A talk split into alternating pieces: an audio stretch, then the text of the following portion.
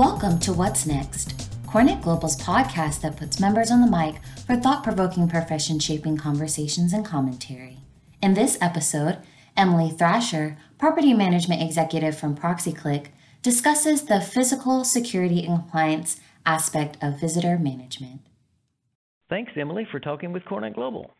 Thank you, Tim. I'm excited to share uh, a little bit of knowledge about the industry. Okay. First, if you would, tell us a little about yourself and your background in corporate real estate.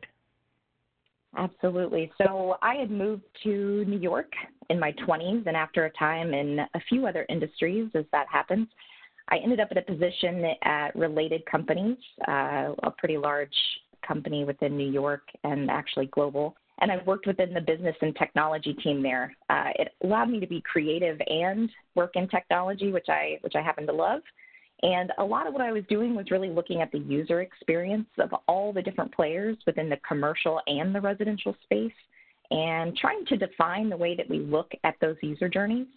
And then I ended up down at Hudson Yards uh, to continue looking at those user journeys and experiences and help to start procure and establish the right partnerships that make up Hudson Yards as a technology platform.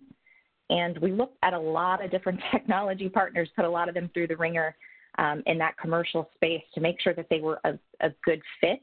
But we ended up with a solid team that allowed the buildings to run pretty smoothly. So coming from the commercial background was more of a business and technology level for me.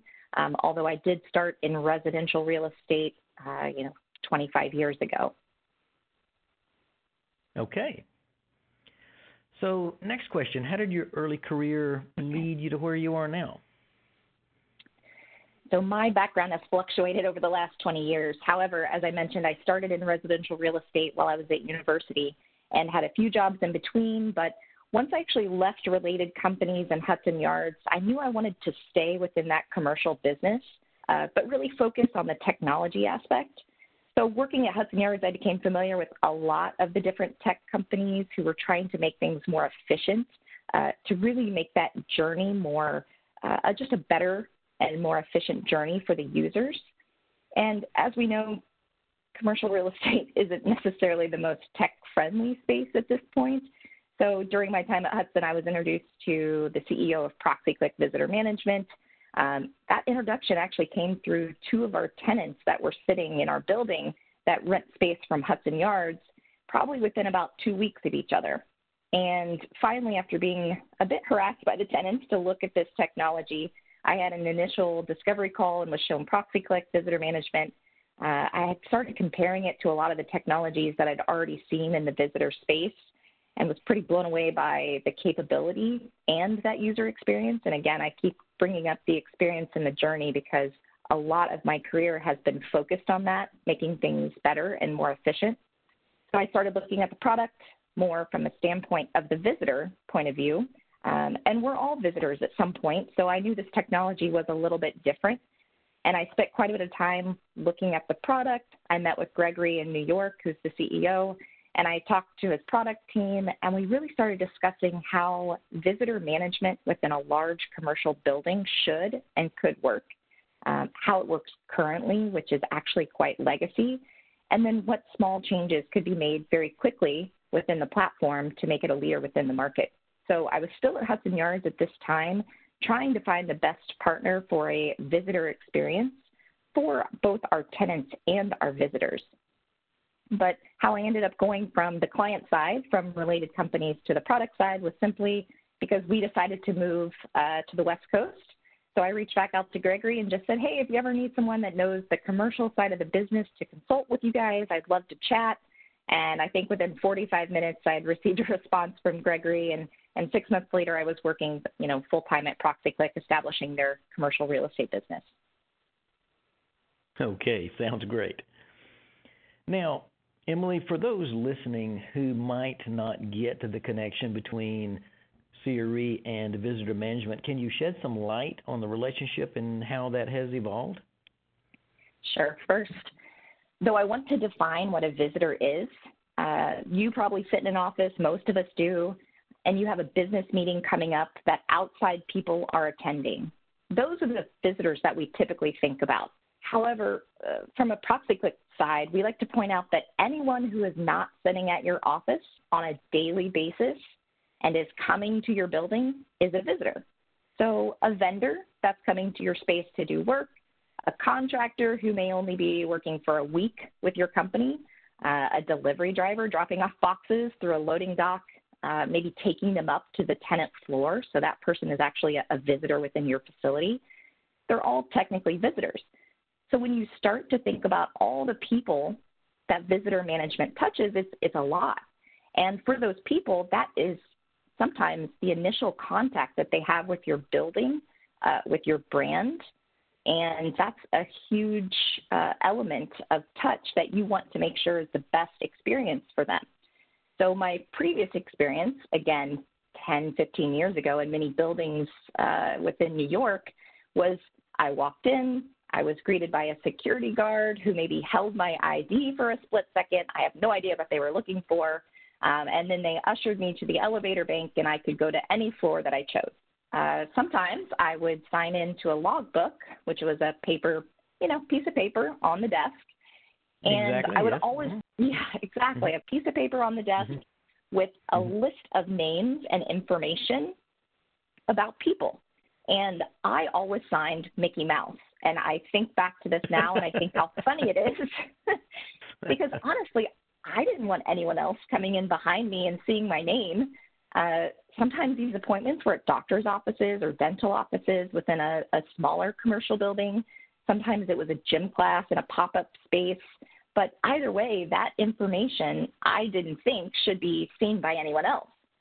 Um, and then on the other side, there's the experience of being a typical New Yorker like I was. I was never on time for anything. I could not get the transportation down. So that anticipation of the meeting, trying to leave 30, 40 minutes in advance, you never understand the delays that you're going to have from public transportation or cabs. So I'd get to the building lobby on time, uh, but then I'd have like a five or 10 or 15 minute wait before I was actually let up to my meeting on whatever floor I needed to go to. And needless to say, from a visitor perspective, it was really difficult to know what to expect in advance when you reached the lobby. I just knew I had a meeting and I needed to show up. I didn't understand that it was going to take so much time to get through, if they were going to search my bags, if they were going to, I don't know, you know, TSA pre-check me. I, I just didn't understand exactly. what was going mm-hmm. on. Right. And from a host perspective, I'm assuming my host never even knew when I arrived because you aren't checking in as soon as you get there. You check in after you stand online. So my host actually probably thought that I was 30 minutes late when I was technically on time. I was just kind of waiting in the line for their security and operations to uh, get me through the queue. Right. Okay, excellent. So, next question. Visitor management apparently is shifting from sort of a nice to have branding and efficiency driver to now being driven more by security and compliance. Is that is that right? And if so, can you talk a little bit more about that part of it? Absolutely. The evolution of this experience that's happened over the last couple years has been, I feel, slow but steady. Um, Deloitte actually just put out a great article around the real estate outlook in 2020 and said that over 90%, I think it was 90% of the developers and brokers and owner operators said they would be dedicating resources toward tenant experiences. Around 40% are planning on investing even more than they had in previous years. So I'm still shocked when I hear about large commercial property managers that still have a paper logbook at the front desk. And now many tenants, when they come into a space, are demanding that the actual physical facilities and the technology provided to them is, is kind of more state of the art, I guess, than a piece of paper on a desk. Um, and so every company wants to be as efficient as possible within their operations.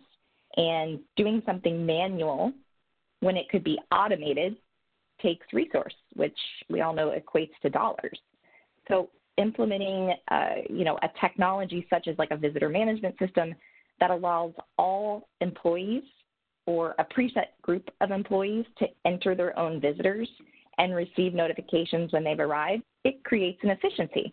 And the visitor, hopefully, no longer has to wait in a long line or write their name in a paper logbook for the world to see. Um, I think this is in itself 10 steps forward to where we were, you know, a couple years ago. So the security element of that is kind of what I mentioned in the upfront is your data shouldn't be out there for the world to see.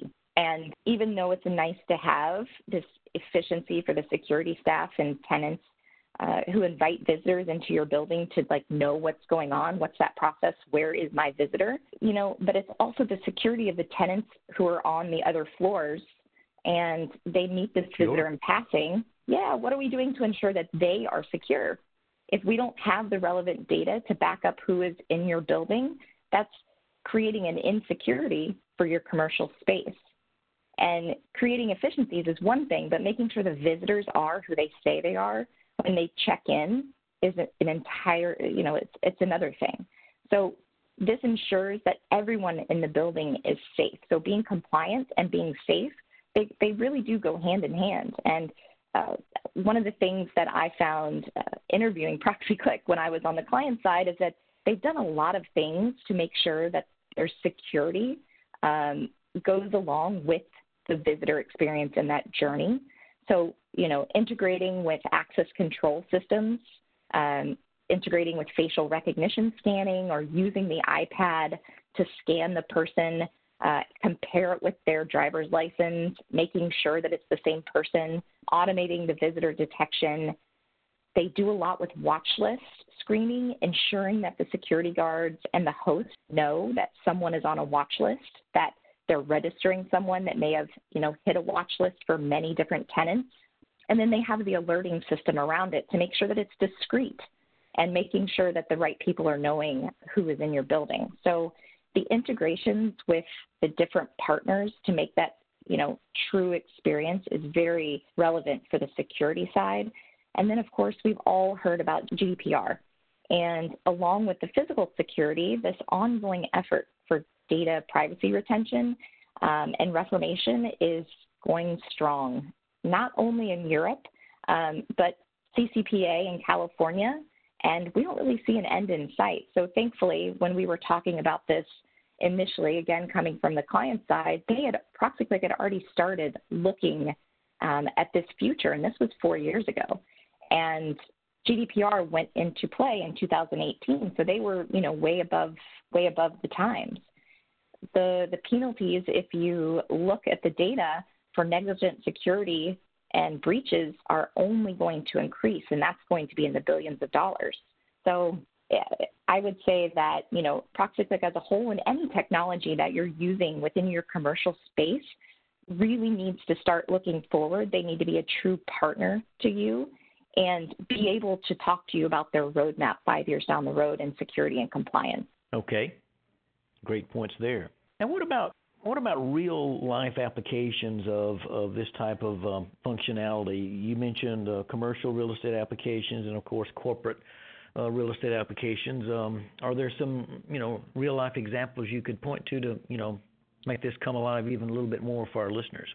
Absolutely. So, ProxyClick has really taken a huge interest in the commercial side. I would say probably about two years ago, and funny enough, that coincides with me kind of starting with ProxyClick.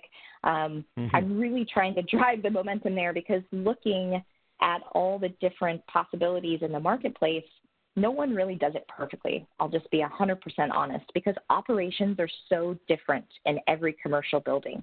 Uh, there are a few things that really coincide, you know, but the drivers are they want to make sure that the right people are in their building. That's the true goal. Um, and the other goal is to make sure that they're getting through the lobby as fast and seamless as possible and making sure that experience is a, a positive one. So we are currently implementing ProxyClick for actually a very few large asset managers uh, on the West Coast and on the East Coast. However, one of the current portfolios um, has about 12 larger buildings in New York. And one of the things that they continued to bring up was that the reason they wanted to implement technology across their portfolio and make it an enterprise experience is because they share internal security resources. And this was something that I knew because I was coming from the commercial side, but it really did drive home a really good point that for resourcing for them, they wanted to make sure that all their security staff and reception uh, folks down in the front lobby could rotate buildings if needed. So if somebody called in sick, they could send someone over, and it was all uh, status quo and making sure business as usual. So ensuring that their operational procedures were the same or similar um, was truly key, but also just making sure that the uh, technology, so the visitor management system, which they use every single day, every single minute, uh, that anyone comes in the building was a you know a huge benefit for them, and also being able to share buildings. So that security guard has their own credential, but he could simply be added to another building so that he can start working at that building and still the audit trail is there. Ah, okay. So, yes, that's a huge piece to make sure that the security staff and the reception teams that are working in your building, you can actually validate what they're doing. They're not letting in just anyone because their credential is tied to every visitor that they touch. Um, and along with that, we are really trying to, uh, you know, help with the green effort of not printing those badges that often go into the waste. So, um, you know, that credential can be on a smartphone, it can be scanned on the uh, turnstile and allowed access after they've been through the proper procedure of checking the ID and that type of thing. So we found that those commercial buildings all have different operations, but the elements and the goals are very much the same. They want to create that as secure and seamless journey for their visitors, and the same thing for their tenants because their tenants are the big users. So having that tenant experience is also you know critical because some tenants are in multiple buildings within the same portfolio, and they don't want to be using two separate technology systems in two separate buildings. Uh, that makes it very hard to train and keep that continued ed up. So using ProxyClick behind the scenes or whatever technology that you're using is what I normally tell my commercial partners that they can use this as a starting point to the journey and integrate other key pieces such as meeting room management or a parking system, make it a whole 360 experience. Um, integrate right. us with their tenant app. We've done it before, it's great. And it really keeps your building more secure, technology forward, while, most tenants won't even notice the changes. Okay, fantastic. Well, this is all fascinating, and it's amazing the capabilities that uh, you know companies like yours have today to help uh, deliver that great uh, you know tenant and employee experience, and also provide for the security and the other features you you mentioned. Pretty exciting stuff. As we wrap up, Emily, anything else you'd like to add? Well, I don't think security and compliance are going to be slowing down anytime soon. So I would just recommend, uh, from any point of view, taking a look at your organization and how you handle your visitors in your lobby. Ask yourself if you would want to be the visitor coming in, uh, how that experience would be for you. And if it's not the experience that you want to achieve, then, you know, start looking for a change. Okay, very good. Well, thanks again for sharing your insights with uh, CoreNet Global, Emily. We appreciate it very much. Thanks so much, Tim. This concludes this episode of What's Next. Want to record a podcast of your own? Have an idea or point of view you'd like to share? Visit corenetglobal.org to learn more.